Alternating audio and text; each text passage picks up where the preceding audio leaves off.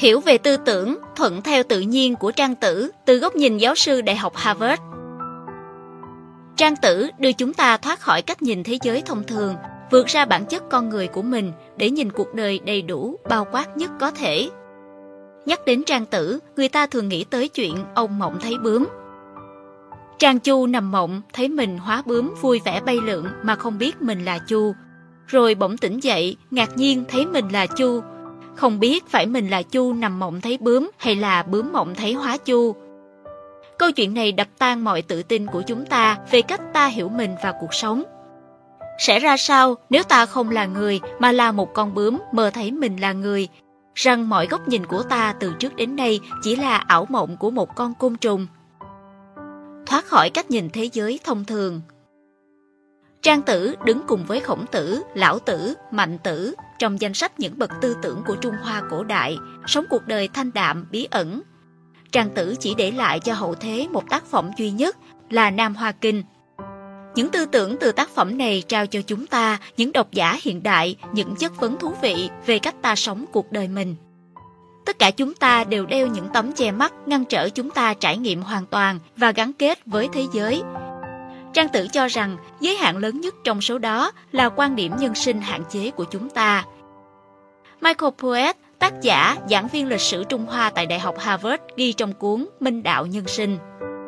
Xã hội xưa hay nay đều có quá nhiều luân lý, ước lệ, những hình mẫu lý tưởng định trước như tấm màn che ngăn cản ta nhìn cuộc đời đầy đủ, bao quát nhất có thể. Nam Hoa Kinh của Trang Tử thôi thúc con người phá vỡ những tấm màn che đó, đưa chúng ta thoát khỏi cách nhìn thế giới thông thường, vượt ra bản chất con người của mình. Tư tưởng này xuất phát từ quan điểm thuận tự nhiên mà Trang Tử tôn sùng. Mỗi người, mỗi vật đều có tánh tự nhiên của riêng mình. Nếu biết thuận theo thiên tính đó, thì hạnh phúc, phận sự duy nhất của mỗi vật, mỗi người là trở về cái tánh của mình để sống theo nó. Những quan niệm truyền thống, luân lý, quy ước xã hội, những quan điểm hạn hẹp mà ta thậm chí còn không nhận ra là chúng đã thống trị cuộc sống của mình, chính là trở ngại lớn nhất khiến con người sống trái với thiên tính của mình. Việc đọc sách trang tử cho phép chúng ta bước vào một thế giới mở rộng, gạt bỏ đi những trở ngại tinh thần đó và biết mở lòng ra với mọi trí tưởng tượng.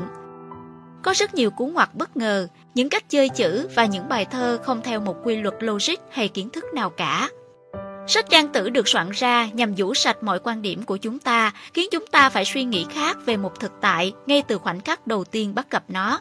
Poet ghi Nhìn đời khác đi để bớt phiền não, không đào sâu nghiên cứu, diễn giải các tư tưởng Trung Hoa cổ đại như những cuốn sách cùng chủ đề. Thay vào đó, Minh Đạo Nhân Sinh tập trung vào sự liên hệ của những tư tưởng này với cuộc sống hiện đại. Trong chương về tính tự nhiên, trang tử vào một thế giới biến đổi, Michael Poet khơi gợi cách độc giả có thể áp dụng những tư tưởng trang tử vào cuộc sống. Thông qua tất cả các truyện ngụ ngôn và giai thoại trong trang tử, chúng ta sẽ được xem xét việc giải phóng khỏi quan điểm con người cá nhân hạn chế là thế nào ở mức độ ẩn dụ, điều này có nghĩa là nhìn thế giới như một con bướm, một con chim, một con hổ. Ở cấp độ trực quan hơn, điều này có nghĩa là hiểu thế giới từ góc nhìn của một người khác, Michael Poet nói. Nếu bạn là phụ nữ, hãy hình dung bạn nhìn thế giới này như là một người đàn ông. Hãy thử nhìn thế giới từ góc độ của một người già dù bạn vẫn đang còn trẻ, hoặc đặt mình vào vị trí bần hàng của một nghệ sĩ nghèo khó, dẫu bạn là một luật sư nghèo khó. Hãy tưởng tượng việc nhìn thế giới qua con mắt của một đồng minh hoặc một kẻ thù.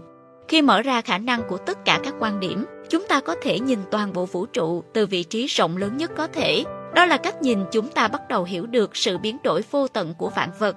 Ông ví dụ. Góc nhìn khác thường, theo Michael Poet, giải thoát con người khỏi nhiều phiền não.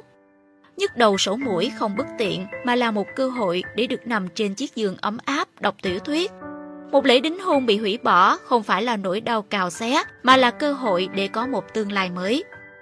Sách trang tử kể nhiều về những người có quan điểm hoàn toàn cởi mở, những người mà ông gọi là con người đích thực, chí nhân.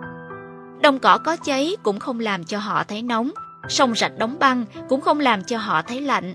Và nếu con người thực sự có khả năng nhìn mọi thứ từ một góc nhìn không giới hạn, hẳn ta sẽ tán tụng tất cả các khía cạnh của đời sống này, bao gồm cả cái chết, Sử sách chép lại rằng, ngay cả trước cái chết của vợ mình, Trang Tử cũng ung dung, không hề khóc lóc.